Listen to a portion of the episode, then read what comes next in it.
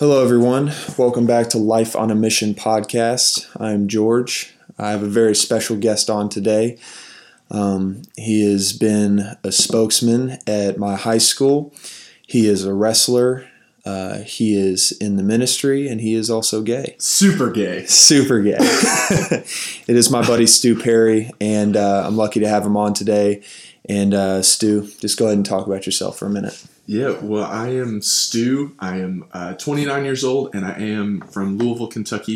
I am a professional wrestler. I work at a psychiatric treatment facility for kids that have been removed from their homes for all sorts of different reasons. Um, I am a Christian. Uh, I love people. I love Jesus, and I am gay. So um, I guess that, Yeah. other than some other things we might get into, that's just kind of an overview of me. Yeah. Well, let's talk about um, wrestling first and everything because when you say wrestling, um, kind of just for me myself, uh, I don't know anything about the wrestling world. Yeah. So talk about that for just a minute. Yeah, well, I think um, every boy at some point has seen wrestling, whether it was this Hulk Hogan or The Rock or Stone Cold or um, or at least when you say those names, like people Yeah. know who we're talking about. Oh yeah. Um, so as a boy, I watched wrestling like crazy. Um, I was obsessed with wrestling from the age of like eight to like the age of 12 and Mhm. just completely obsessed. I went to um, two SmackDowns that were in Louisville and just absolutely loved it. I have hundreds of action figures and like that's what I would do every day. Nice. Just play with those action figures. And throughout my life, I kind of drifted away from that, but it's always one of those things that's like, it's kind of a cool thing to think about. Yeah. And um, in college, I was extremely overweight and um, had some fraternity brothers that helped me out and um, helped me get healthy. hmm And uh, I'm what's called a chronic addict. So everything I do, I get addicted to it. Um, and I got addicted to fitness, and it was like the first healthy addiction Yeah. that I'd, I'd ever had. So I decided I needed to do something with it and looked up uh, being a professional wrestler Yeah. and found out that in Louisville there's actually like uh, a world-renowned school. It's called Ohio Valley Wrestling, um, and it's the nation's longest-running hmm uh, independent wrestling show. Um, and it's where John Cena, Randy Orton, Brock Lesnar, Batista, CM Punk, Dolph Ziggler, The Miz, The Big Show, um, all those guys were trained at Ohio Valley Wrestling. And so their trainers are my trainers. And um, signed up and thought I was just going to do 10 weeks of classes and then one match. Yeah. And around the time that my match was about to happen, um, some of the guys started walking up to me and asking me to pray for them. And they would be like, uh, I don't believe that crap that you believe, but Yeah. um, will you pray for me?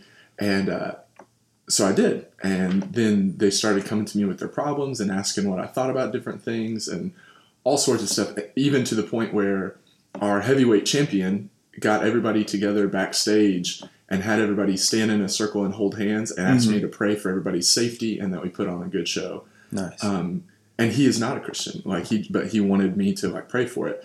So after that happened, I was like, well, I can't leave. This is my ministry now. right. So um, that's kind of why I'm still there. I, I really enjoy it. I have a blast every Mhm. single time. But to me, it's more than just oh, I want to have some fun, which is like the most fun in the world. like yeah. you just get to beat the crap. I'm bruised. I had a heavyweight championship match on Saturday, and there Nice. are scars all over me right now.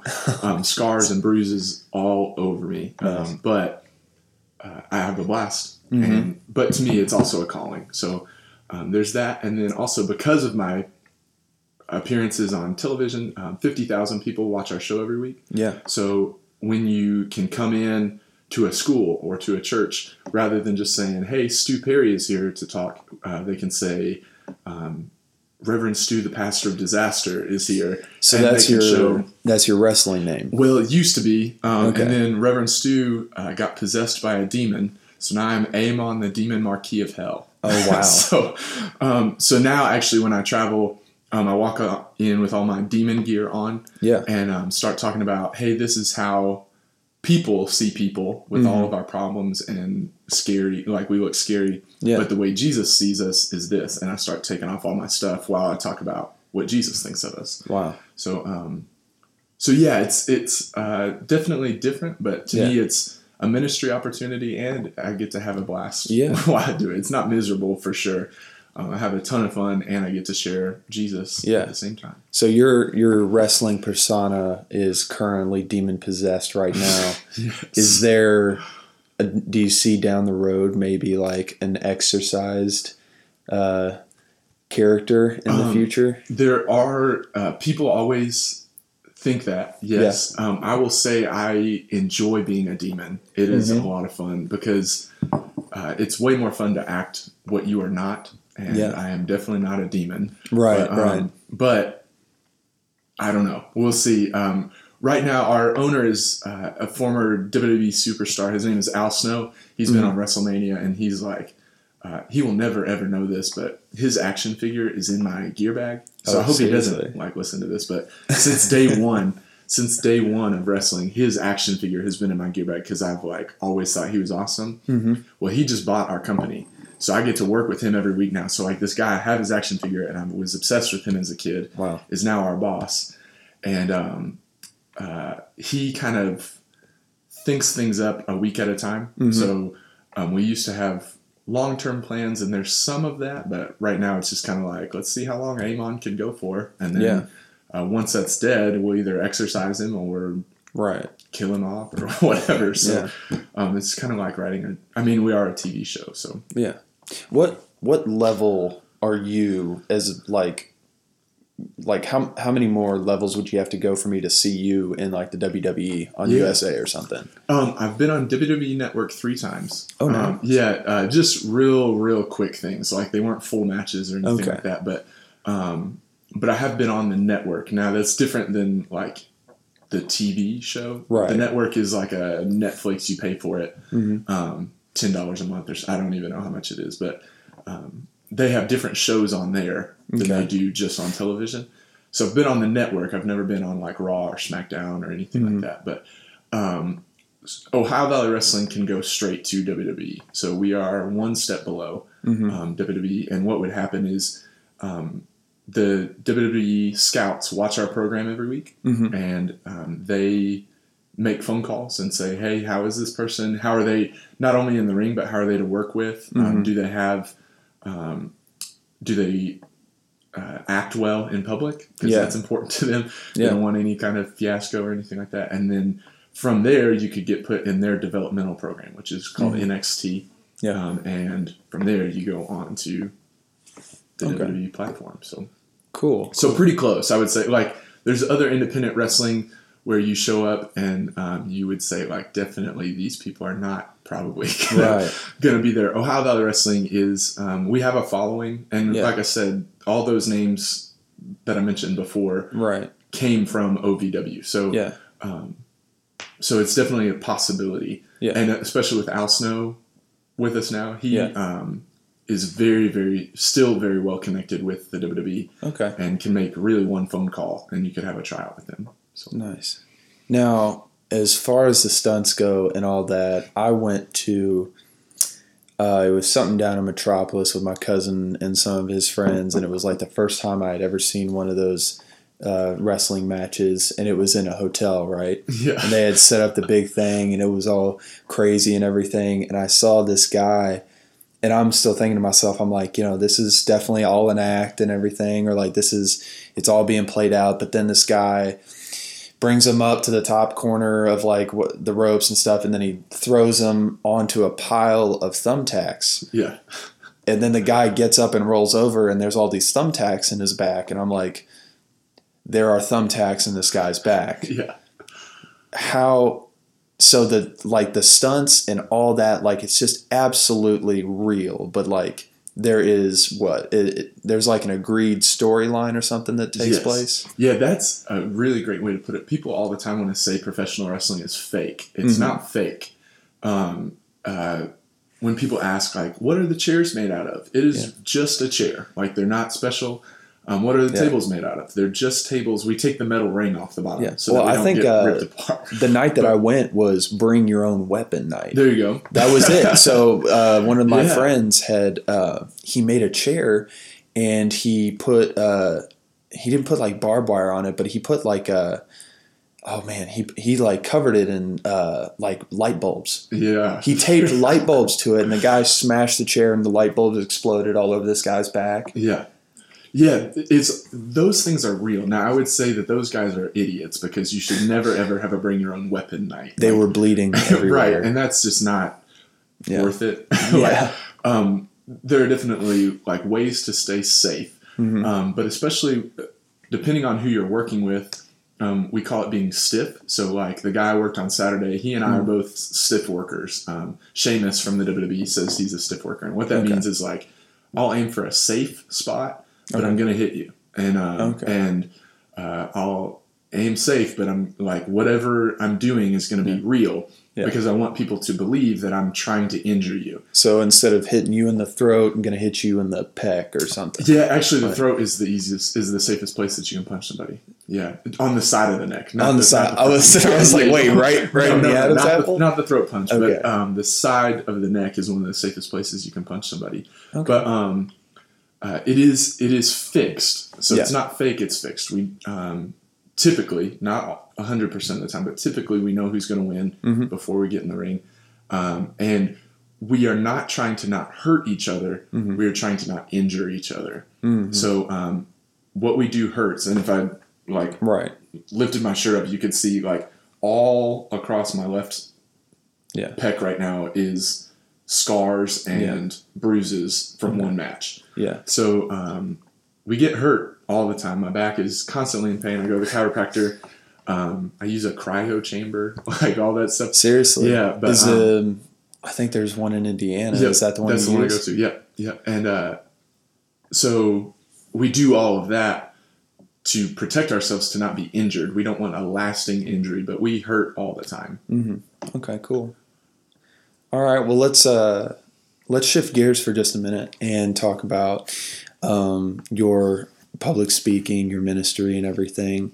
Uh, obviously, you spoke at my high school when I was younger, and uh, Since then, I've been banned three times. Three different times they've kicked me out. I, well, the first time that I heard that you were banned was uh, with Jake Nagy. Yeah. You like drank something out of a sock, or like was, uh, w- it wasn't that we uh, we made peanut butter and jelly sandwiches in our armpits, oh gosh, and um, uh, yeah. So I took a bite of mine, and then he took a bite of his, and then we swapped sandwiches yeah, and took a bite of each other's like armpit peanut butter and jellies, Mm. and uh, yeah. I remember him telling me People did not that, like and that. I was just thinking about that, and I was just like, yeah, I, I, I couldn't do that.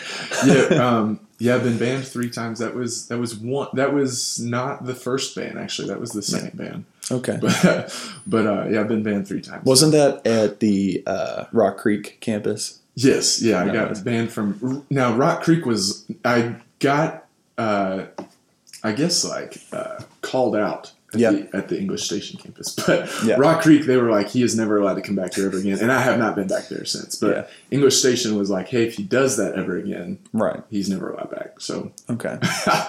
but whatever, man. Yeah. Well, Like, no worries. I mean, you know, things happen, fine, but. yeah. Do you think, uh, you know, the ban now like is uh, definite because of your Uh, coming out? for sure. Yeah. Yeah. Yeah. I will. Um, I mean, at least for uh, the foreseeable future, I will not be allowed Yeah. to go back there. Now, in your coming out uh, video that I saw, um, you had explained that um, even though you just got into a relationship, you had actually been um, gay for quite a while. Yeah. You've known for quite some time, even though like I never knew, none Yeah. of nobody else ever knew. You kind of just with you and your mentors had kept it on the down low. For a yeah. bit. And what I'll say is, uh, never tried to hide it. That. Um, but like I was on full time ministry Mhm. um, with a church. That church knew, the pastors knew, the elders knew, Okay. um, and they were cool with it. We just in deciding whether or not to share that publicly with the church or share that publicly anywhere, decided it wasn't important because I was not in a relationship, wasn't seeking a relationship, anything Mhm. like that. So it was like, um, there was just no reason. It, I, I think the thing I think about is like, uh, there are a thousand things I could tell you about Yeah. me before I would say, and I'm gay. Like, right, right, right. um, it just doesn't matter to me. Yeah. Like, uh, that is way down on the list of Yeah. importance. So I could tell you I'm a wrestler and I work at a psych facility and I love Right. Jesus and Yeah. um, I like to travel. yeah, exactly. uh, do all these things um, before I would say, oh yeah, and by the way, um, I'm gay. Yeah. like uh, for most relationships, like friendships, that doesn't matter. Yeah. Like um, uh, if you're my friend, I'm not interested. Right, right. so like, Yeah. there's no reason for me to share that. Um, yeah. so yeah, it was. I had, um, I guess, come out privately Mhm. at age 15 to my family. At age 16, I got hired at a church, Mhm. um, and they were told, um, Mhm. and I like had meetings with them, and we all decided what to do. And then, um, really, there was no reason to share it with anyone else. I had the backing of a church, Yeah. So um, if there were any questions or if anything got um, asked about, then they people could just ask the church, and the But it church would was it was like it was definitive at the age of 15. You're like, oh, I mean, it was definitive at the age of like seven. really? yeah, yeah. At age, uh, I mean, I don't think that I was like, uh, like physically attracted, Yeah. like, but definitely, I, I can remember in second grade. Yeah. Really, like in second grade, I could be like, oh yeah, he's a good-looking guy. Oh, like, yeah. like because second grade is when you start to like joke about girls having cooties and stuff like that right, right, right. um, and like start to think it's funny to have a girlfriend or whatever. right. Um, and from that point, I mean, I really could Hmm. know, like Yeah. I knew, and from then on, it was just kind of like, okay, when do I need to say something? And then at Yeah. age fifteen, I kind of had this breakdown, and I was like, Mom, Dad, Yeah. I'm gay, Like, Yeah. and um, they were cool with it then. So. Yeah. How how's uh how's the family now? Not great. Yeah. um, so they were cool with it when I was 15. Yeah. Um, and uh, actually, my dad wrote me a letter that I still keep in my wallet that was like, I love you more than life itself. Yeah. Um, that will never change, like all this stuff. Yeah. Um, so that was at age 15. And then last year, um, in September, Mhm. I uh, had a boyfriend. And I told them, like, hey, I really want you to meet this guy. And it was like the first guy I'd ever dated Right. um, like really wanted a relationship with, Mhm. and uh, told them that, and they said, if that's how you're going to live your life, we have no interest in participating. So, and I, I thought like maybe it was how they thought my the rest of my family would react or whatever, Yeah. but like I have an aunt and uncle that are crazy supportive, Yeah. and um, uh, like took me and my boyfriend out on a date, and Yeah. uh, have done lots of other things too. Mhm. Uh, my grandparents are supportive, like all Yeah. that. Um, it's really just my mom and dad, and then my brothers. I have two brothers. I have an older brother and a younger brother. My Mhm. older brother, I think, is just indifferent. Like Yeah. doesn't care either way. Yeah. My younger brother does not support like my lifestyle. Do you but- talk to him? um, not really. Um, I uh, saw them at Christmas because my aunt and uncle. Uh, I wasn't invited to Thanksgiving, and then um, at Christmas, my aunt and uncle hosted Christmas. Yeah. And they said, "Hey, if you're not going to be supportive, or if you can't be cool with Stu and whoever he might bring, Mhm. don't come." So uh, they came, and I saw them there. Yeah. But that's the last. I saw my dad in February because he dropped off some Christmas presents. But Yeah. like, other than that, I haven't seen them. I've uh, I sent a Mother's Day gift to my mom, and she texted me thank you, um, and they texted me happy birthday on Yeah. my birthday. But I haven't seen them. I haven't seen my entire family since Christmas, Okay. um, and haven't seen my like my parents Yeah. since a long time. I. What do you think?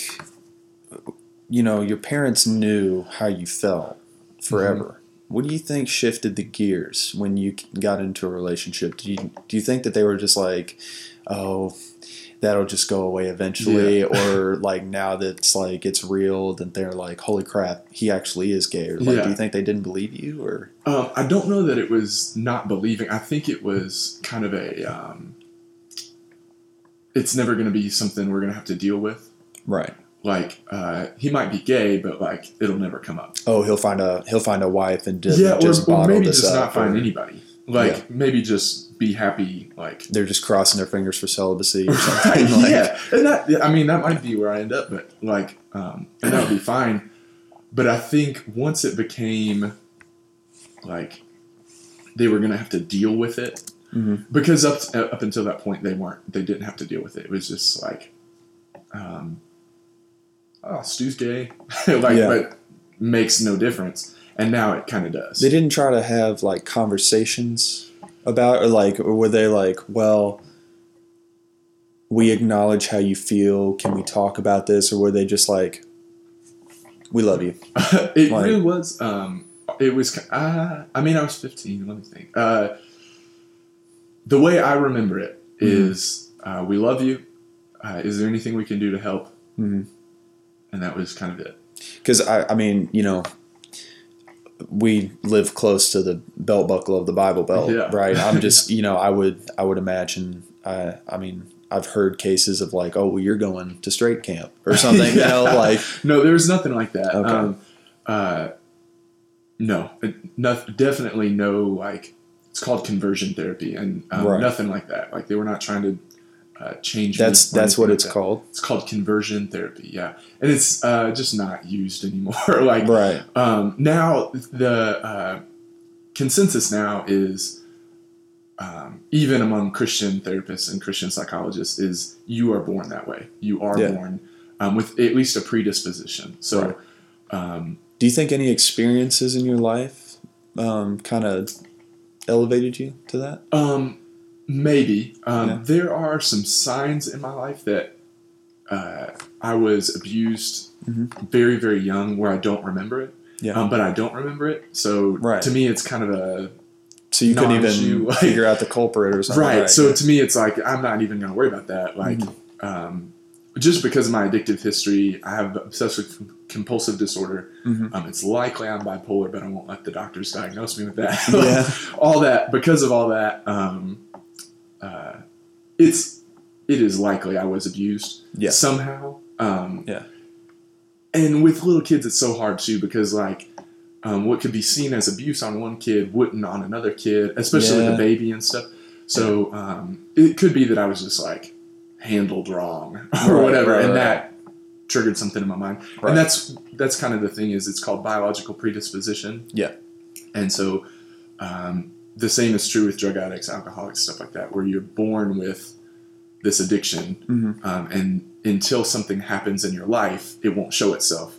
Okay. But um, if something does happen in your life, like schizophrenia is that the way too, where it's like Yeah. you're disposed, but if you don't ever have any uh, experiences, then it won't show itself. That was uh, that's like what happened to my great uncle. He had a wife for a long time, and he uh, she ended up leaving him for another woman, Yeah, and just became schizophrenic on the spot. Yep. yeah, It was just there was no there was nothing else to it. yeah. Those those things can definitely happen where it is like you're predisposed, and unless something shows itself, it won't. And that's kind of the um, the thought, even among Christian psychologists, is like you are born Mm-hmm. uh, at least with a disposition. So, like, I would say I was born gay, Mhm. um, but others would say I was born with a predisposition to be gay. Yeah. Um, or at least a, not even to be gay, but a predisposition for an attraction same sex. Right.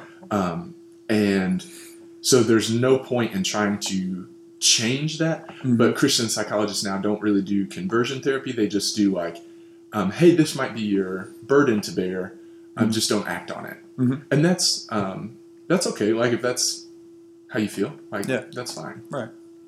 So, um, Okay. so th- I think that that's kind of where my parents were. Is like, um, I do think that they are of the understanding now that like Yeah. with the science that we have, like Right. I was born this way, um, and they were just kind of hoping that I would never act on Yeah. it. my you know my only problem is is you know within the christian community at least is everybody is going to have their predispositions or their different walks of life or their different views and i personally believe even if i don't share the same views that there can be a way kind of like in an environment like this where we can have an open dialogue and just kind of talk about you know your experiences and your mindset and what got you to this point you know what it is that you think about on a daily basis instead of you know kind of like what your parents did and saying you know what get out of the house or something like that i i It wasn't quite like that. I will Right, say, right, like, my right. parents are awesome. Yeah. Um, I think that they're dealing with it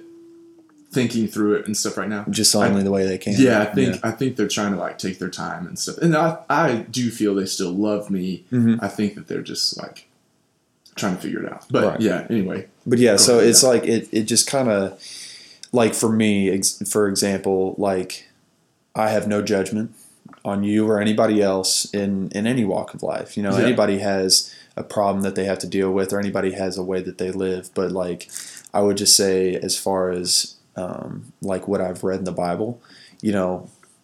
I haven't found anything to necessarily support that, but that doesn't mean that I can't sit down and have a conversation with you Right. about that. But you are a pretty well versed guy. Yeah. You talk to a lot of people. You you study the Bible a lot. And You study the scriptures, and um, I think uh, I've heard you talk about before. You have seen uh, or you have certain scriptures in the Bible that kind of support your lifestyle. Yeah. I'm curious to know about that. Yeah. Um, well, just to like back up a little bit, um, Yeah. I think it is really important that Christians um, don't fight over things that don't so much matter. Right. Um, Right. like, uh, what I would say is like, hey, we don't have to agree on everything. We Mhm. agree on Jesus, and that's important. So, like, Yeah. um, uh, even if you question my lifestyle, don't question my salvation. I know I'm good. Like, Right. Right. but not good as in like a good person, but like I know I'm settled. Like Yeah. um, I'm, uh, my salvation is there. Jesus Mm-hmm. died for me just as much as He died for you. Mhm. Um, and just because I, I am the way I am doesn't mean that that's not true. Mhm. Um, and I'm reading uh, Billy Graham's autobiography right now. Yeah. And in it, I just read this morning. He was in India, and uh, they were talking about like a majority of their population is Catholic. Yeah. And he said that um, at that time it was really cool because he could see that Catholics and Protestants we're not going to fight over uh, dumb little things. Yeah. It- it- what he said is we all need to unite under the cross. And so that's kind of my thought is like, uh, you don't have to agree with me. Yeah. Um, you don't have to, uh, I'm not going to try to like, uh, when I preach, I don't preach like, and everybody should be gay, or, Right, like, right, right, or everybody yeah. should accept that I'm gay. I don't I, like. I don't even bring up the fa- that fact. I just say like, "Hey, Jesus loves you no matter what your thing is," um, Mm-hmm. and I know He loves me. So like, uh, you don't have to um, uh, agree, but you do have to like be nice. Part, yeah, exactly. But Like- part of your ministry also is that you know you you reach out to people of the LGBTQ community Right. and you say, listen, you can still have a relationship with Jesus. right, No matter like if you're in the middle of something wrong, that doesn't mean you have to get your life right. Right. That do, it's like if you have something that you're dealing with, you don't have to go deal with that and then come come Yep. as you are and you know just let Jesus be in your life. yeah, and I think that that's uh, what's important too. Is like personally, I do not find conviction of Mhm. my lifestyle. However, um, I do find conviction of um, uh, drug use, or like Right. whatever. Um, I have other Christian friends that go to Colorado and smoke it up, and they're fine, and they feel okay about that. Yeah. Now, um, I personally, in my life, don't think that I should do that. Mhm. Um, they personally, in their life, think that they can because it's legal there. Like, Yeah. um, they wouldn't do it here because it's not legal. Right. But um, I would find conviction of that. Mhm. Um, some Christians think that uh, they shouldn't drink at all. Now, that doesn't mean that they can tell me not to ever have a drink or that I could tell you not to ever have a drink. Right. It's their personal conviction. So to me, um, like my personal conviction as I study the scripture and I prayed about it, have told me um, I'm okay. Like Mhm. this lifestyle is all right, the way that I've chosen to live it. But um, if another person is gay and Mhm. decides that that's not okay and that that would lead to sin in their life, then they shouldn't. So I'm not I'm not here to say like, hey, um, if you are gay or if you're straight, like, yeah, yeah. um, if you're straight, it might be better for you to be uh, celibate and not get married. And Right. you know, but I can't make that decision for you. You can't make that decision for me.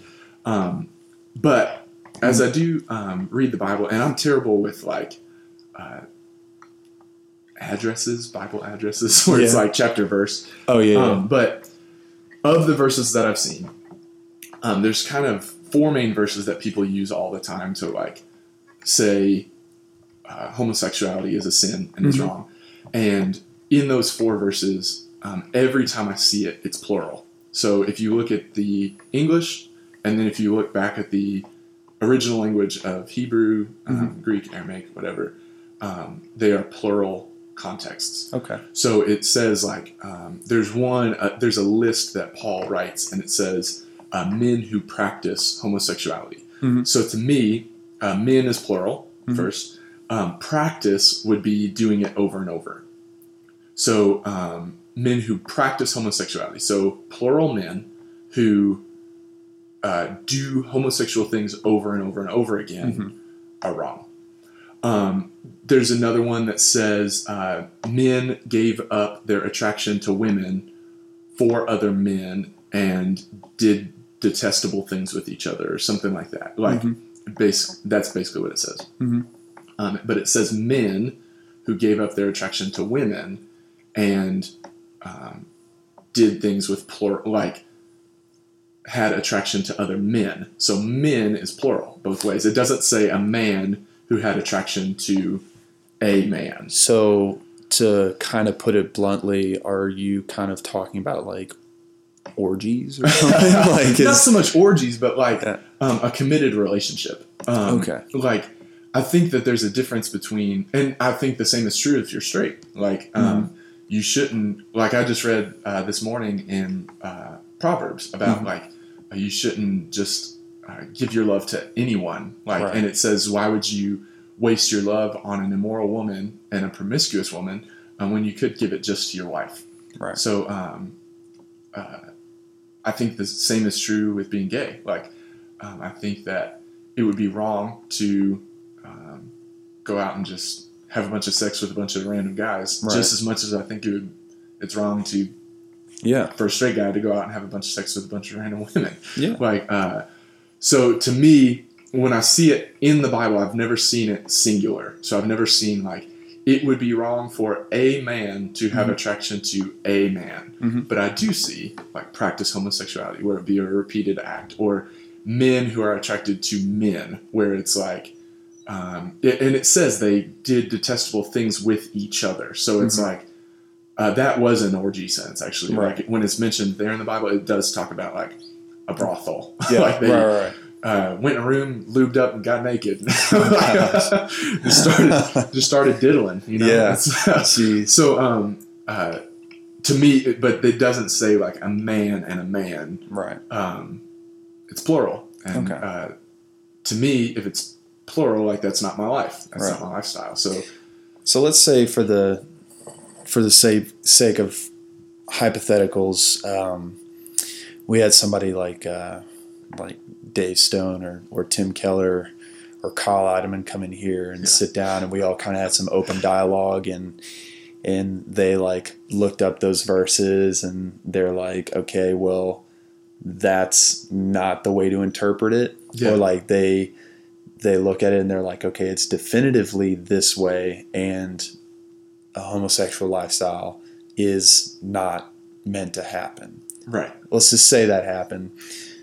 What would you do personally, like for you and your lifestyle? How would you feel about that? What would Um, take place? Well, I will say um, I do not hold the opinion of uh, any man Mm-hmm. uh, higher than my own. So um, I will say that. So uh, uh, I did an interview with Dave Stone's niece. Like, Yeah. um, I love Dave Stone. Uh, I actually think he's a great guy. I know his son. Yeah, Like, he's a cool guy. um, I think he is awesome. Um, but uh, Dave Stone doesn't get to tell me what I'm convicted of. Right. Um, so like uh, he can interpret things one way, but okay. um, uh, that doesn't mean that I have to interpret it that way. The Bible is open to interpretation, and that's okay. Mhm. Um, what I would say is my loyalty is to Jesus. So um, if um, if I look at the Scripture Mhm.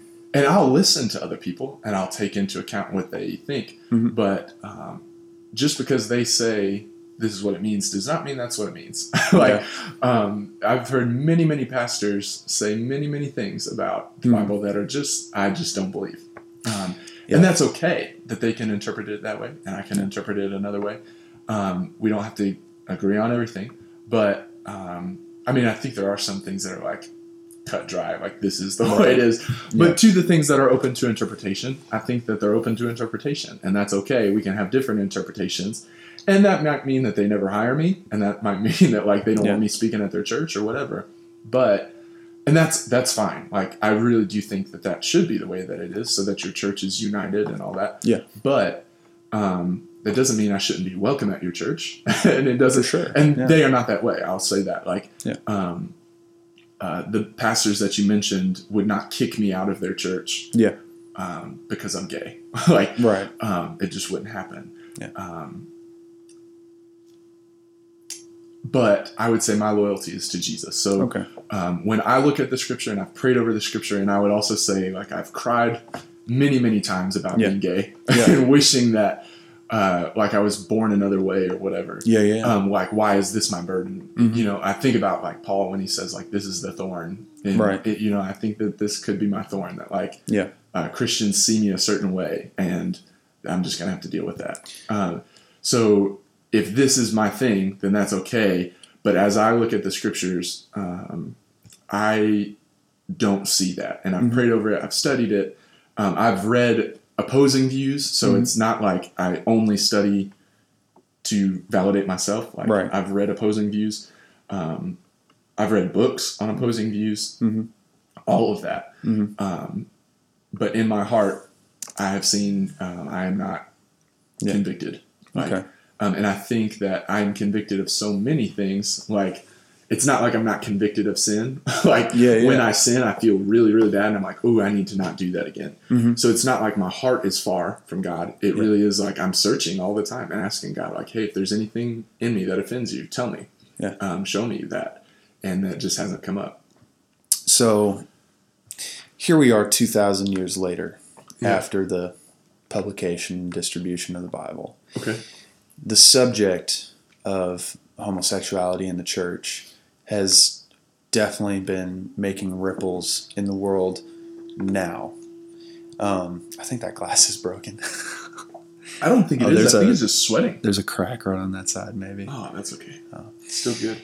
Well, so here we are, where these subjects are definitely being confronted. When in the last two thousand years, uh, it's always been like, "Get that out of here" or Yeah. something. You know, like it's just like we're not even going to talk about that. Yeah. What do you think it is now that's changing in our day and age, or society, or like even you as somebody, as a pastor, and a homosexual, and a wrestler? That combination of a person is coming to fruition and being as public as you are and talking to many people as you are. What do you think is going on in our world because of that? Um, I actually think it's a great thing um, for many reasons, not just for the LGBTQ community, like not just that, but I think overall people are owning their faith now because um, access to information is so easy now. Mhm. People don't have to just listen to a pastor, go home and say that's the truth. Mhm. They can listen to a pastor, go home, study it for themselves, and usually walk away saying that's the truth, but owning that truth even deeper. Yeah. Um, so like now, or if you hear something, you're like, I don't know if that, I don't know if I do buy that, or I don't know if I do agree with that. Yeah. You can go home, study it, and then maybe you agree differently, but you can see where that other person was coming from. Um, so I can definitely, I, I can't say I don't see why people would say that it's like that they Right. believe that it's wrong for, for me to live a gay lifestyle. I don't think anybody can say it's wrong for me to be gay. I Mm-hmm. think that's like a judgment of a person.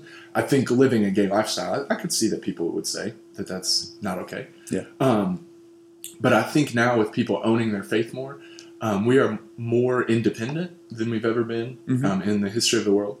Um, we are more, uh, I, I don't know if I want to say intelligent, but like we are definitely, uh, there's easier access to information. For sure. So if um, if we want to check out anything, we can. Yeah. And because of that, um, we can now confront these things where it used to just be Yeah.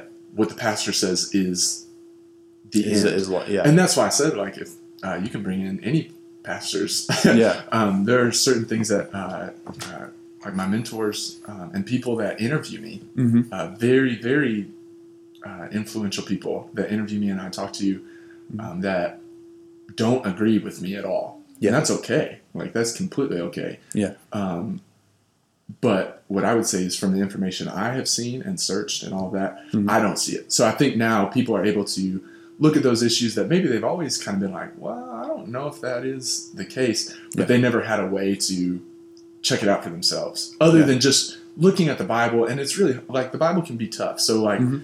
um, if you just look at the Bible and then you're just hearing one voice of your Mhm. pastor, you're just going to listen to it. Right. Um, and uh, I do think that pastors are uh, appointed by God to like lead people, Mhm. um, but that doesn't mean that I have to agree with everything a pastor says. Right. Um, so I think now, rather than just saying like, "Oh, they're a pastor," I'm going to listen to them. Mhm. It's, "Oh, they're a pastor, and I respect what they say, Mhm. but let me see if I agree with that." Um, and if you don't, that doesn't mean leave your church. like it Right. just means uh, just know that you disagree with those things, and like, but still pray for your pastor, support your pastor, like Mhm. all that. Um, but to the things that are open to interpretation. That's Yeah. what I would say.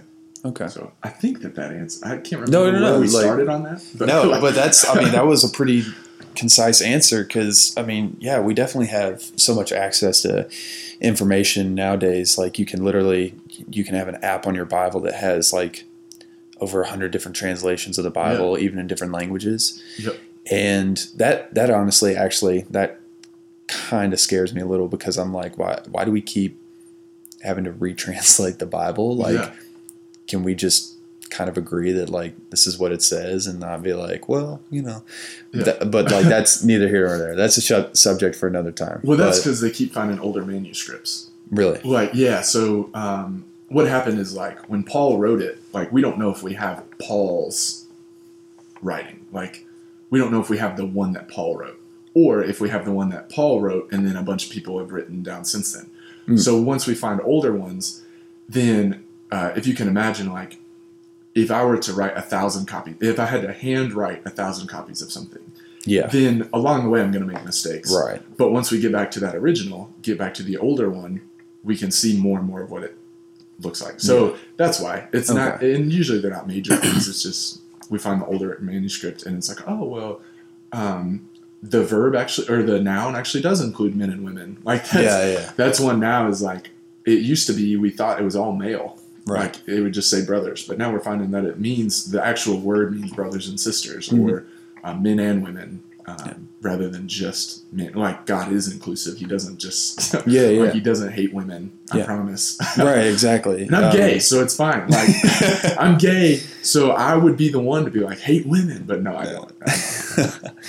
well here let me ask you this question um, have you seen anywhere in the bible where uh, someone who was a homosexual play a role in the story of the bible because I, I've Yeah. truthfully like I, I've heard it um, both ways. Like somebody was like, "Oh, I'm fairly certain in the Old Testament there," and I'm just like, I haven't seen anything Yeah, yet. But um, not known. No. Yeah. Um, now I laugh because I'm actually studying right now, and I uh, don't.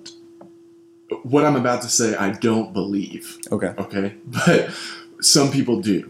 Mhm. Um, there is the friendship between David and Jonathan. So Jonathan is Saul's son, okay, and David is to be the future king. Mhm. Um, David and Jonathan were pretty close, and it Yeah. says like they kissed each other.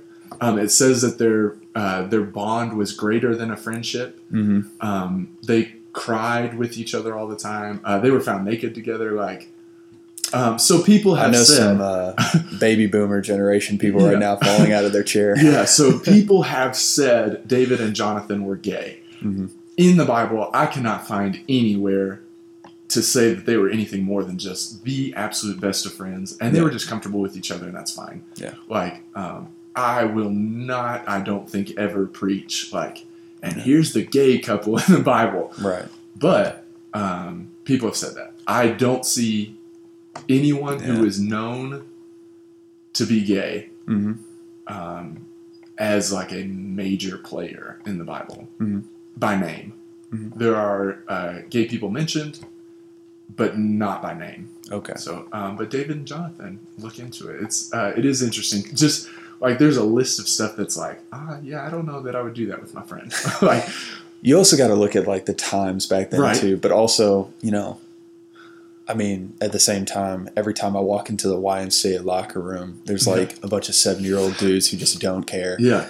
and that's I'm just like, okay, well, Yeah. that's they're they're obviously from a different time, but Yeah. you know, whatever.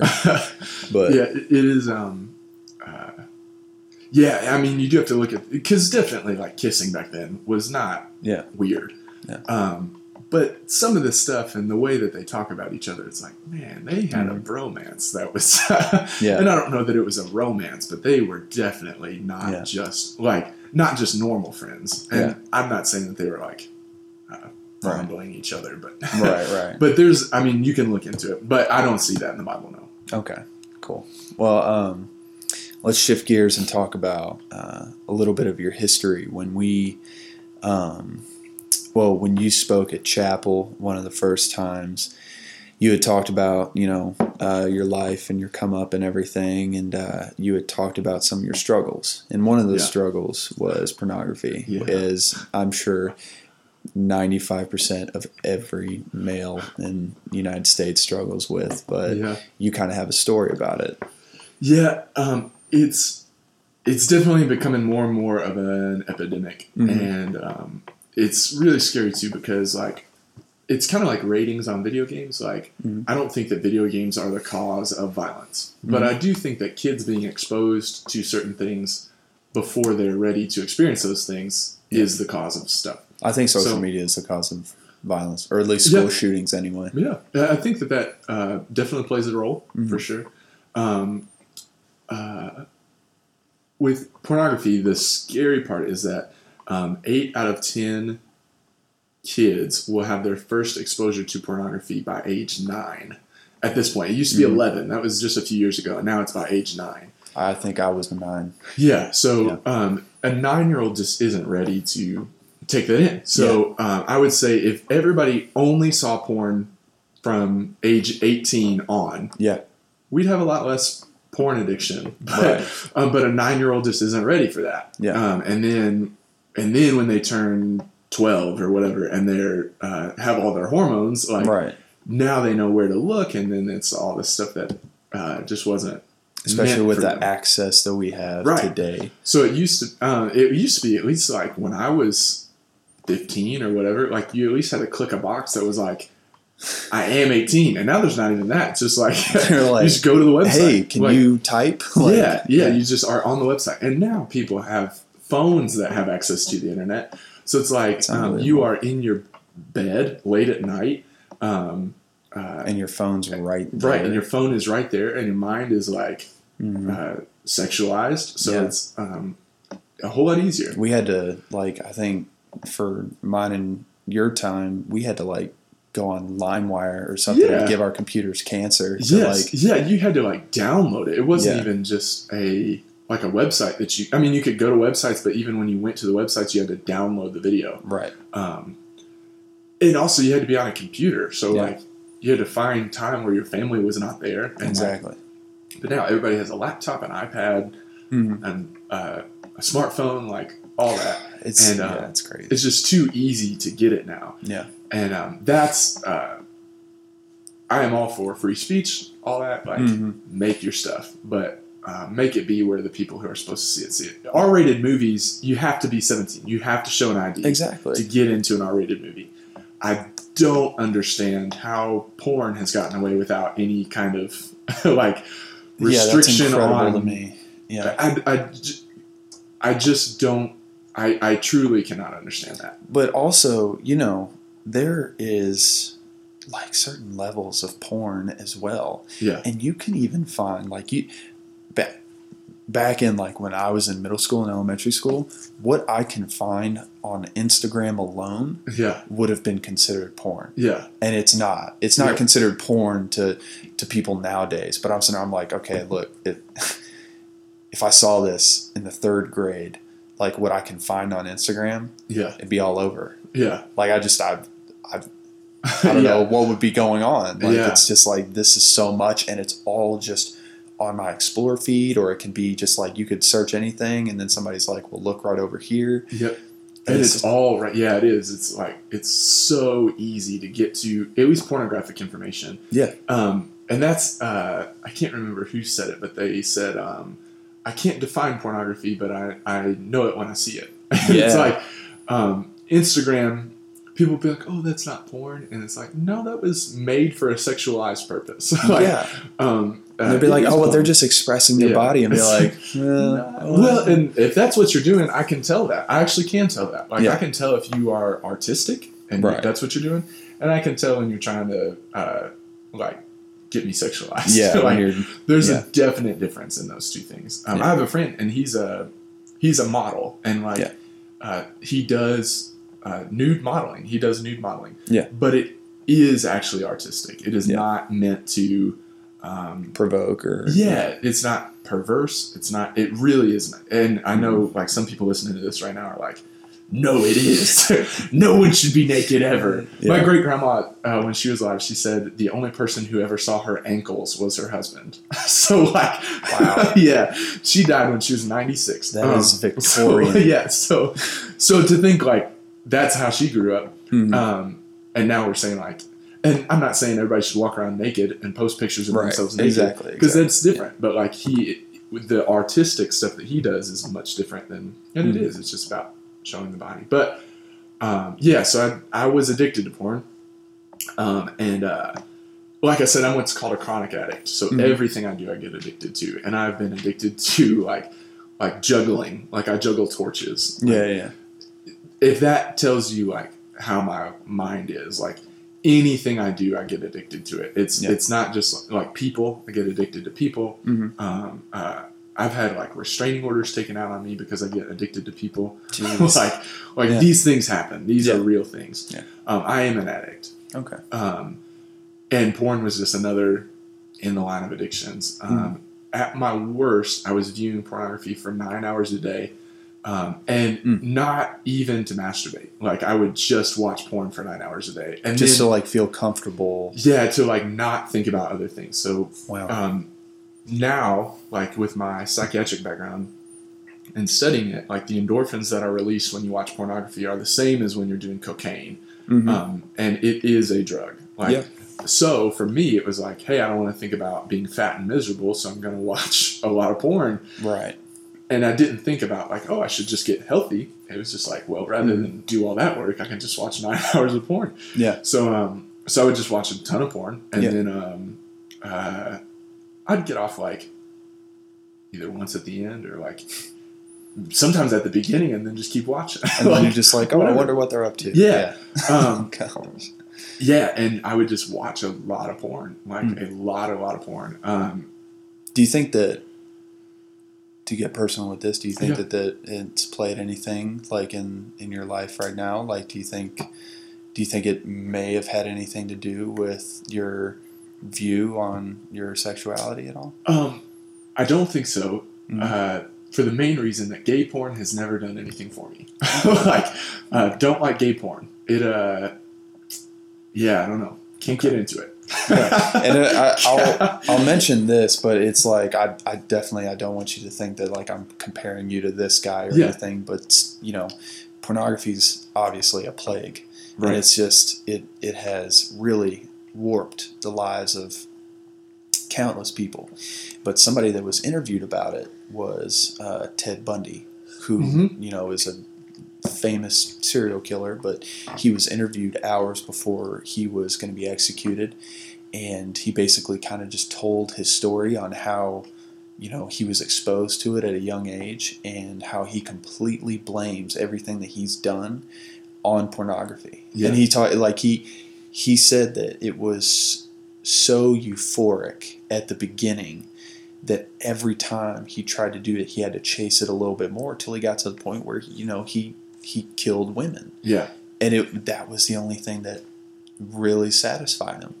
And you know, everyone has their addictive levels to to one extent or another, but you got to wonder, you know, being exposed to something like that, being triggered with with something like that, could that lead you on a path to to wherever you are right now and like you know what effect could that have on you and i've always wondered Yeah. you know if like especially for you, like did that play anything? But if you know you say you didn't, then Yeah, Um, I would say uh, not in my case. I do know Mhm. certain people that are that way, and the only reason I say not my case is I actually wasn't exposed to porn until 14. So I was age 14 um, before I saw anything. It was a Girls Gone Wild commercial on Dude. on Comedy Central at five o'clock in the morning every morning. So what I did is I would set my alarm for five o'clock in the morning. South Park would be on, and I hate that show. Like I think it's so I I can see like there's funny moments, but Yeah. it just bother the animation bothers me. So like I'd be watching South Park and Girls Gone Wild commercials would come on,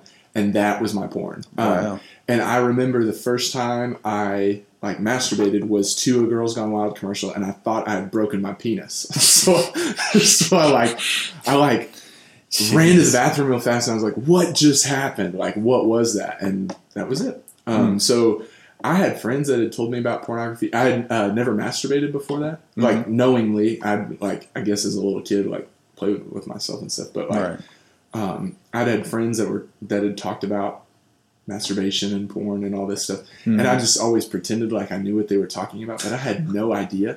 And then like once it happened, I was like, now that felt pretty good. it's and, like um, learning a superpower. something. yeah, so um, so from then on, it really was. It was like uh, I was hooked, and um, I would say it wasn't bad until I was like 16. Mhm. Um, and then it was the worst when I was mm, 20. Yeah. Like 20.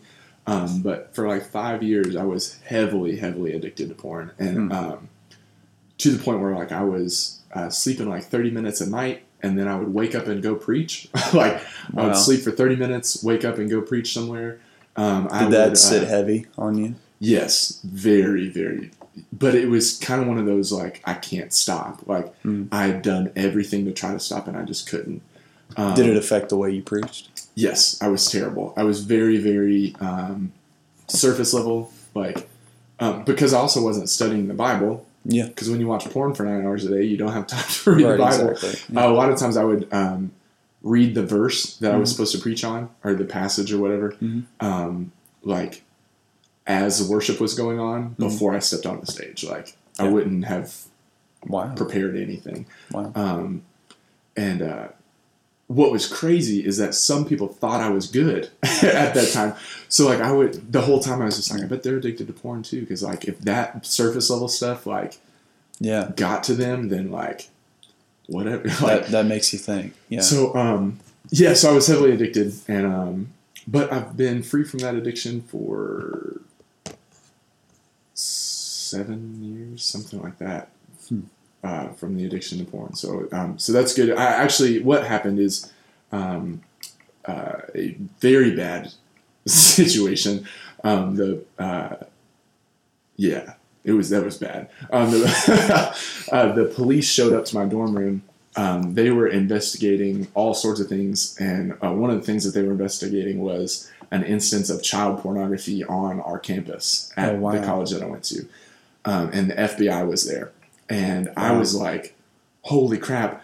I watch porn. They're gonna find out I watch porn, and never had I ever watched child porn right. interested in it. Never, like none of that. But they were there to investigate it. Right.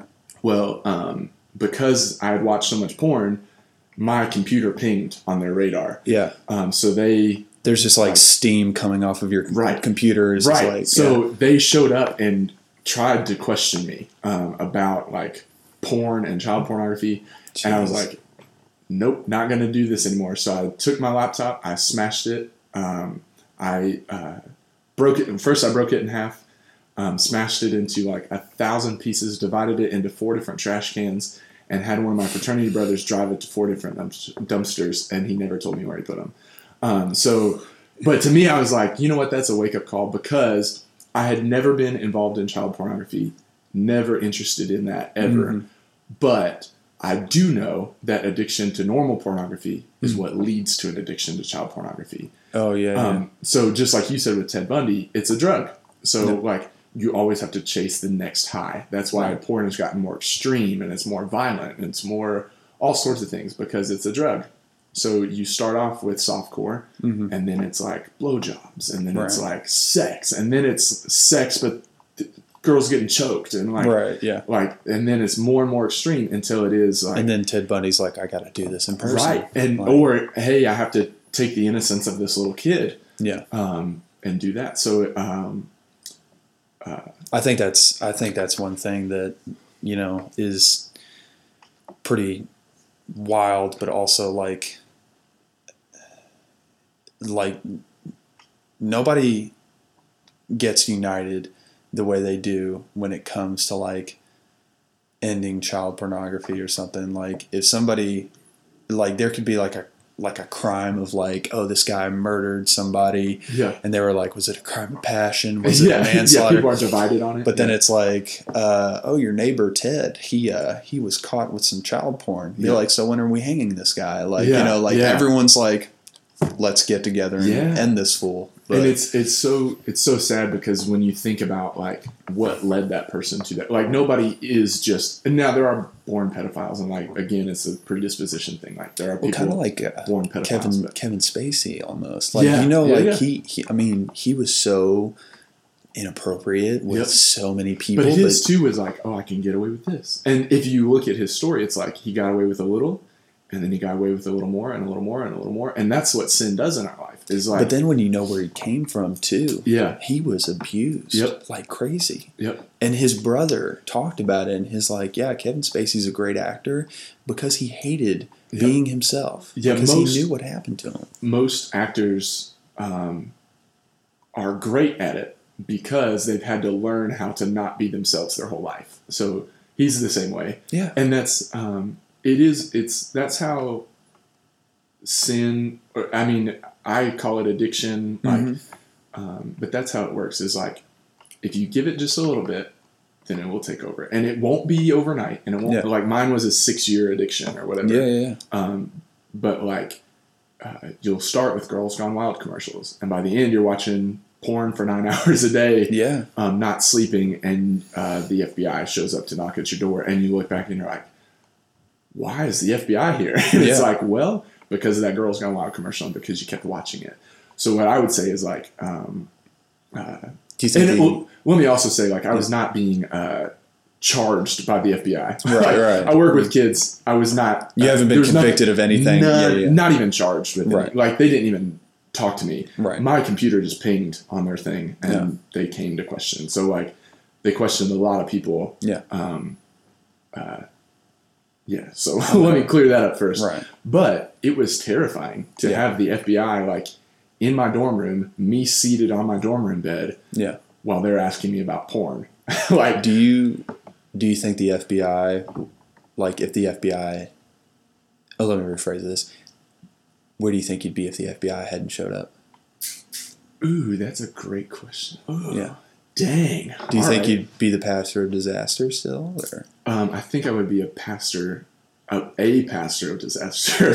um, wow, that's a great question, actually. Because after that, that's when I actually got like healthy when I broke my computer. Mhm. So no, I would not be who I am today had they not shown up. And th- I think, I mean, that's how God works. Is like sometimes He has to let those terrifying things happen Sometimes he's got to send the FBI on. yeah, sometimes he's got to send the FBI.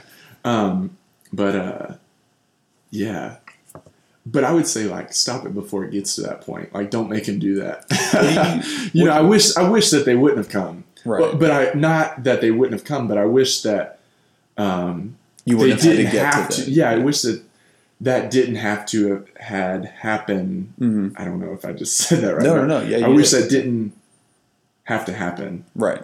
I wish I just never would have seen that Girls Gone Wild commercial. But What do you I think- Did. So What do you think us as a nation, the steps we need to take to to keep, I guess, the youth from from seeing a Girls Gone Wild commercial? Per, Um, I got a. I have a personal opinion, and I'm more than likely going to do this for my kids, but I won't let them have social media till they're 18 yeah, because I think social media in itself is addiction, and I think social media in itself is probably the leading cause of school shootings. yeah. I, I, I don't doubt it for a second. Um, I I don't know that there's a like a one size fits all. Like, Yeah. Um, like that would be great if you have your kids hold off on social media till they're ready. Mhm. But all the other parents are not going to do that, and they're going to go Yeah. to their friend's house, and so it's going to be there. Right. Um, same with porn. Like, uh, I can do all I do to make sure that porn is never in my house, but that doesn't mean my kid's not going to see it because their friend shows it to them or whatever. Yeah. Um, uh, I, I truly think, and I, I work with a ministry um, called Triple X Church, Mhm. and um, they help people Don't- with porn. They've got the app, right? Yeah, yeah. There's Yeah, an I've app. got that. Um, there's an app, and they are good friends with like Ron Jeremy and stuff. Um, those guys are awesome. They do really great things, um, and uh, they always have this thing called the Great Porn Debate, where one of the guys from the church and Ron Jeremy sit down and talk about porn. Yeah. And one of the things that Triple X Church has said that I agree with is like, um, we don't want to limit someone's freedom of speech. Real quick, for those of you guys who don't know who Ron Jeremy is, do not look up Ron Jeremy. um, He's a porn star. he's a porn star. Yeah. Like, don't just don't right now Google on the spot like Ron Jeremy. Yeah. Disclaimer. yeah, he's a porn star, and um, uh, he's like made thousands of films, and like he's known. Yeah. He is like the world's number one, He's- most well-known porn star. he is the the porn guy. But Yeah. he says those guys are his friends, and he's like, we don't agree. Um, and what they do agree on, though, is that um, they don't think that they should be able to limit and say people are not allowed to make pornography. Right. Because if you limit that, then you can start taking away what I'm allowed to say, Mhm. um, and I'm not going to have that. So, like, Right.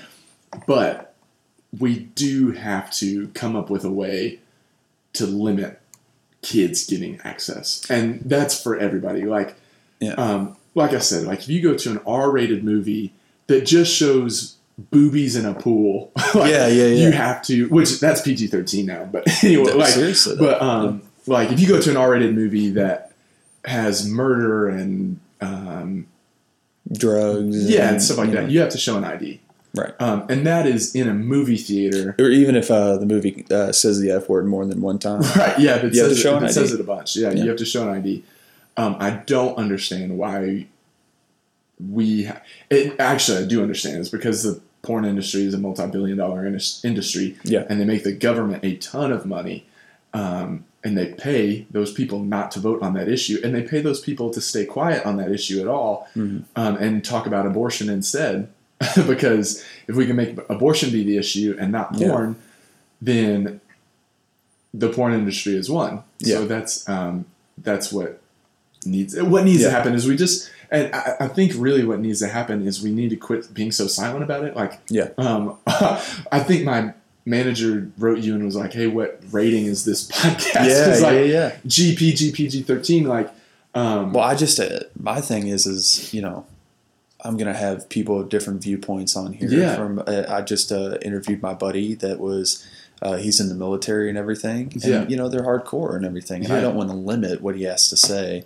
You Yeah. know, if I don't share a view, I I don't care. But that's part of this. Well, and it's also, but I think that um, churches for too long have just not talked. They've just been like, porn is no, like, Yeah. and it's like that's great, but let's talk about like why, Yeah. like why not porn, It's like I Um, don't want you to just not look at porn. I want you to not want to look at it. right? And Yeah. al- and also like, hey, here's why that would be really really bad. And I think Yeah. that's what the church has done for too long is we've stayed silent about all the things that we've just talked about, like being Exactly. gay. Like, Yeah. Like when was the last time you heard a sermon about being gay? Not not like I never growing up ever heard a sermon about being gay. Yeah. Um, I've heard one now, one, Mhm. um, and it ended very well with saying like, "Hey, if this is your thing, um, we don't agree, but Jesus still loves you," and that was fantastic. That's Yeah. great. Um, and they used the Bible very well. It was Mm-hmm. great. Um, but like, when was the last time you heard a sermon about porn? Not just like, Yeah. "Hey, don't watch porn" as part of the sermon, but like, Yeah. a sermon from a pastor that was willing to talk about porn Yeah. um, or and even like I would say like sex outside of marriage. Now I've heard uh, marriage sermons about sex, Mhm. but I have not heard a sermon about sex and why like a full sermon. I've heard Yeah. a point, but a full sermon about like why it would be best to wait. Right. So, like, why don't we tackle these things that we are like, um, say that we say we're upset about them? So why don't we actually talk about it? And that's like when I would speak at your school, Right. The reason they banned me. two the two other times. So the first Yeah. time was for a peanut butter and jelly sandwich. The two other times was really because I hit those things and said, I know that there are people in this room who struggle with those things, and Yeah. they didn't like that. So, um, The truth divides. yeah. So, but what I would say is like, um, I think we can all agree that no kid should be watching porn. So, Yeah. like, I don't think that's open to interpretation. Like, Right. we can say that. So why don't why doesn't the church talk about that? Yeah. You know, um, the Bible is very clear. Sex before marriage is wrong. So, Yeah. like, why haven't we? And not just say like, "Hey, sex before marriage is wrong." The Bible says so, Right. but talk about why God says that. There's you a like- there is a reason for these Yeah. things. Yeah. so I think that's where I think that's the that's what we can do is like quit being so silent and like um like a lot of times I'll say the word masturbate and it makes people very uncomfortable.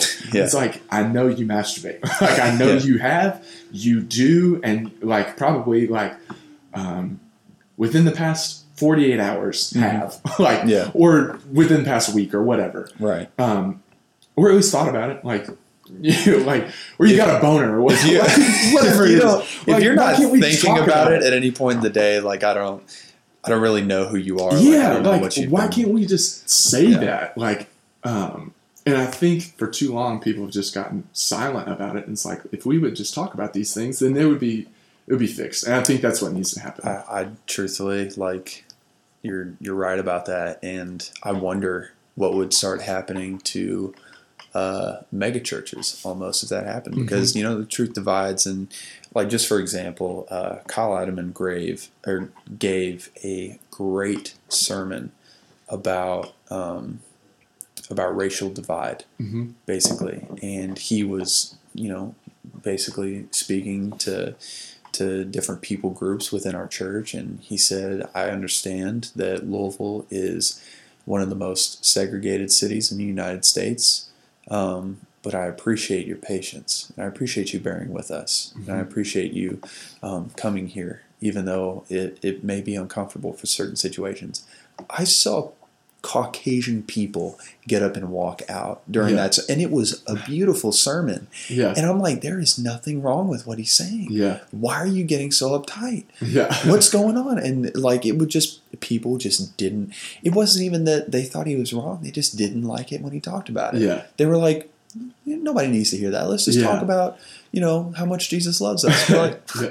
you got to eat your vegetables at some point. And i think i think you know along with you know you and what you're doing and like your views and everything whether like we're all on the same page or not i think at least the one of the right things that you're doing is that we're talking about it. Yeah, and we're not we're not just pushing it to the side and saying well you know hopefully this will just kind of dissolve on its own. Yeah, you're you're making enough uh, ripples to to just at least whoever whatever side anybody is on to at least stand up and be like you know what i'm willing to have some open dialogue about this i'm willing to get to the bottom of this um, i want to be able to respect you and respect the person next to me and just at least acknowledge that we're all in this together um, i think that's one of the great things that you know you're definitely doing right now for sure. Well, thanks. And I think that that's, um, it's kind of like what you said. I think the reason um, being gay has become such a hot button thing, Mhm. or abortion has Mhm. become such a hot button thing, is because if um, if Christians can point the finger at that, Mm-hmm. then no one will ask, like, well, what's wrong with you? Like, Yeah. if, if it's like, well, I'm not gay. I'm not gay. I didn't have an abortion. Mhm. Um, if we can say like those people are worse, Mhm. then nobody's going to be like, yeah, but you're prideful, or um, yeah, but you haven't read the Bible in God knows how long, or whatever your thing Then- is. Yeah. It, if we can make these things big things, Mhm. like if people will make being gay or haven't, I, I- think gay and abortion are kind of the two big ones right now Right. like um, if being gay and having an abortion, if those are like the big things, Mhm. and we can all rally around like, don't be gay, don't have an abortion, then nobody's going to say like, yeah, but you're prejudiced, Right. like um, things like that, and that makes people uncomfortable. Yeah. So like, rather than saying like all these things are wrong, we'll just say, hey, if you're not gay, you don't have an abortion, don't have too much sex, like, yeah, yeah. um, then you're good. And I think that that's where we failed. That's what. Yeah, that's one of the things that drives me up a wall is that um, obviously, in your coming out, I bet you know you you had some people call you and support you, and you had some other people give you backlash, like Mhm. I'd hate to see you go to hell for this, bro. Yeah. You know, I'd love to ask that person, like, when was the last time you prayed for somebody? Because, you know, whether Stu's got it completely right or not, he's praying for guys that don't know anything about Jesus, and Yeah. he's at least becoming a bridge for those to like meet Jesus. And I'm just like, I don't know what you did today, like yeah. that that is the one thing that gets under my skin. I was in um, Catania, Sicily last summer, and I was working with West African refugees. And I'm not a perfect guy. I don't have everything buttoned down in my life, but I get back and I'm like talking to some people, and um, they're like trying to talk about how uh, they feel like they're just called to to get a good job and a good house and a good car and a family and then go to church once a week. And I'm just like is that really is that Yeah. really like what we're meant to do? Yeah. like we're meant to live comfortably? Are you sure? Like that's that's that'll get under my skin so much. And it's just like when people who are in a situation like that see you making an effort no like no matter which direction you're going and then they want to come at you that's the only problem that I truthfully have like I will tell anybody all day long like hey back off because you don't do anything Right. this guy he's literally telling everybody that they can have a relationship with Jesus Yeah, and that's my message. Like, I want to be very clear. Like, people want to know about the gay thing, right? Right. Like, I've been gay. like, right just because you didn't know doesn't mean I wasn't gay. I've Right. been gay. right I just want people to know Jesus loves them. Um, and uh, it's, but the reason I laughed when you were first talking is um, there was one time uh, when I was addicted to porn, mm um, and I was at the time I was 17. So like, yeah, I was addicted to porn. I was 17. yeah Like, yeah and also, I would say at that time it wasn't an addiction. It was uh, it was growing to be an addiction. But I would watch porn, Mhm. so I watched porn. Well, this camp found out that I watched porn because I shared it in a message or something, and they canceled my speaking engagement. Um, they said that I could not speak there um, because I watched porn, and um, my pastor and who used to be my lawyer um, called them and said, "Yeah, Stu watched porn. What's your problem, asshole?" I was like, Oh, "Yeah," man. but um, uh, and he was a pastor. He was Yeah, like, he was like, "No, you don't get to just say like their thing is worse." And then the next thing you said about um, people just looking for a reason to like be above someone and- Right. in um, Mark chapter four, chapter no, yeah, Mark chapter four. okay Um, Jesus um, is doing these miracles, and Mhm. it says it says the only reason the Pharisees were watching him was to find a reason to accuse him.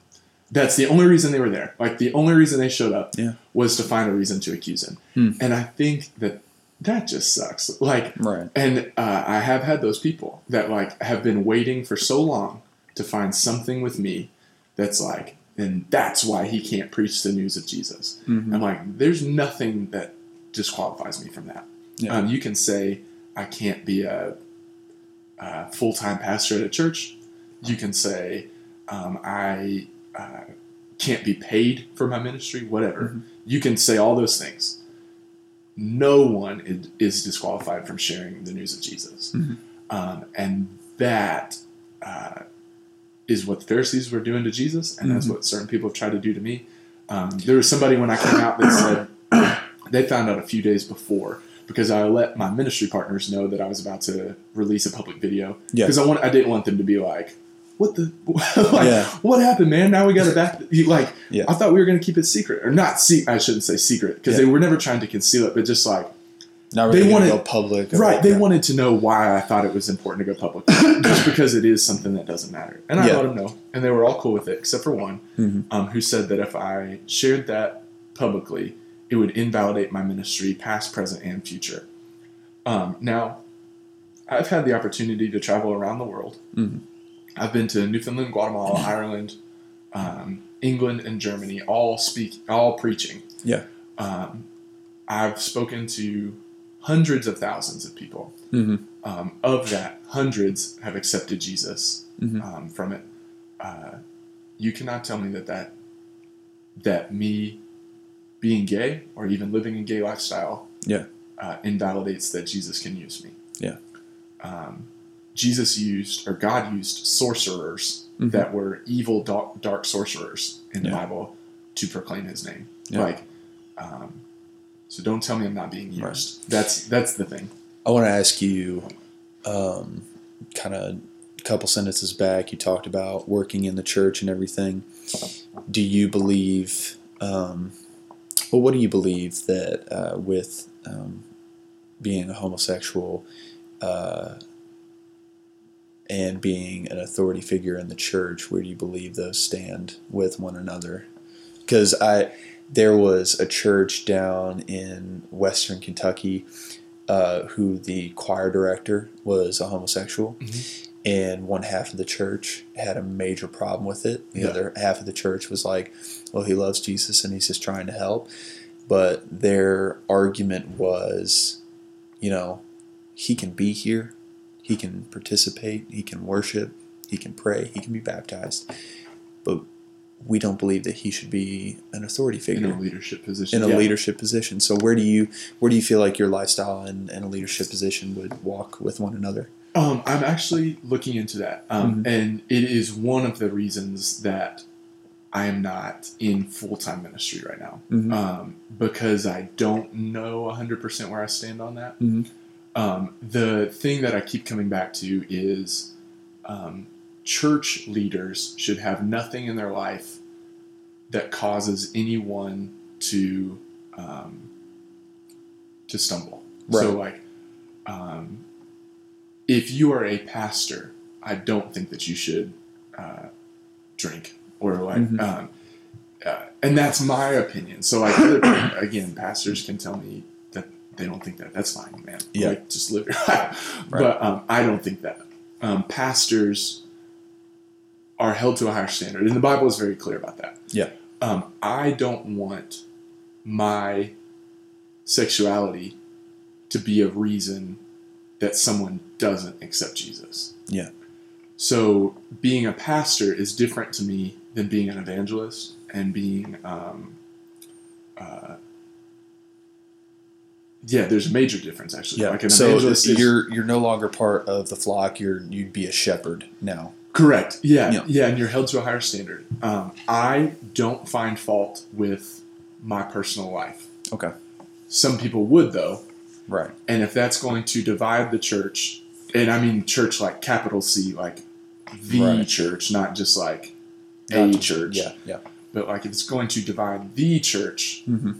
then I don't want that to happen. I Mhm. would rather the church be united and me just not be in a leadership position, and that's fine. Yeah.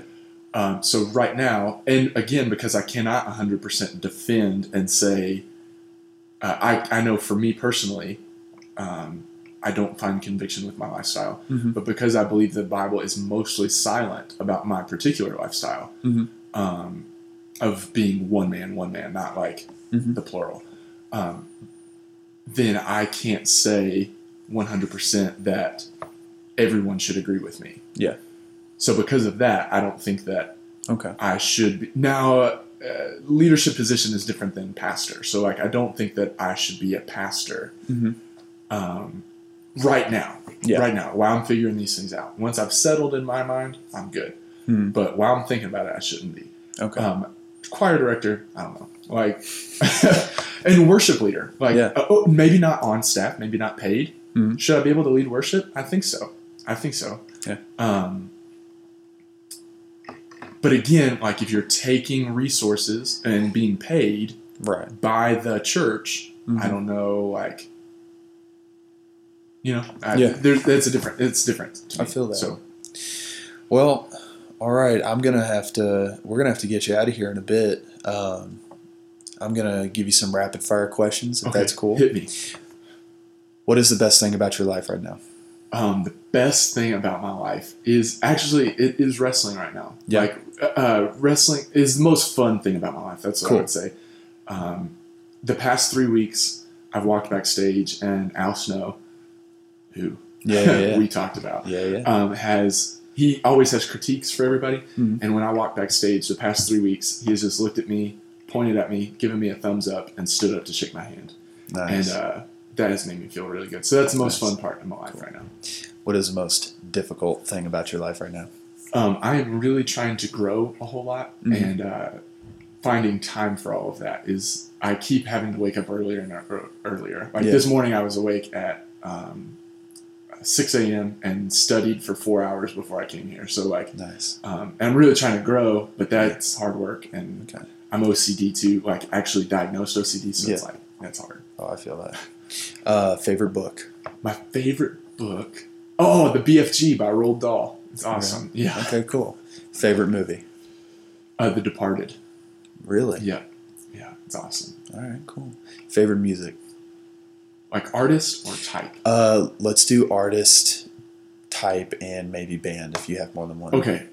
Um, well, I would say like, all right, I'll go with artist. Um, is artist and band. Uh, old, like when they first came out, Mumford and Sons. Okay. All right, yeah, that's. I know that everybody's like, yeah, whatever, they suck. Um, they suck now, but they used to be good. Um, and they're the best live band I've ever seen. That's why I like them so much. Okay, They're the best live band I've ever seen. Um, and then type of music would be like alternative rock, Okay. like pop rock Okay. Cool. You've been to a lot of places in the world. Where is a place that you haven't been that you would want to go? Australia. Dude, that's my, same. that's my number one. Yeah, Nice. yeah. I have my uh, travel agent like every day looks and Mhm. sees if like if there's a cheap flight to Australia because Nice. I, I just I, even if I, if I could just fly there and fly back, like I'd do it. It's awesome. yeah, Just to get like a cup of dirt and say yeah, you've been there. yeah. All right. Uh, for the audience, if you could give them a piece of advice about anything or something that you live by, what would you tell them? Uh, my mantra right now is if one man can do it, another man can do it. And I think too many times we look at people and we say that they were a special person. And I think that God makes different people different ways. But if one person pulled it off, another person can pull it off. So um, if you have a dream and it's all, and it's been accomplished by somebody else, you can do it too. Um, you're going to have to work harder than ever. Um, and that doesn't mean it's going to come easy Right. but it means if another person already did it and everything and just like ecclesiastes tells us like everything has been done before so like Yeah. if you have a dream you can do it It's possible. um, you just got to put the work in so. Nice. All right, man. Well, we're gonna wrap it up here. Let me say something to the audience real quick. Um, obviously, this is a diverse subject. It's a uh, for some people, it's a controversial subject. Um, for anywhere that I post this, if you feel the need to comment on anything, if you want to give your insight, I always welcome engagement from the community. But I ask that uh, you bring nothing but positive comments and uh, conversation to the mix. Um, Stu is a good guy. He's a good friend of mine. Uh, I love the dude, and uh, yeah, that's where we'll be going from there. And uh, Stu, thanks for coming on today. yeah it was fun I appreciate it, Yeah, brother. yeah. All right, this is Life on a Mission. See y'all next time.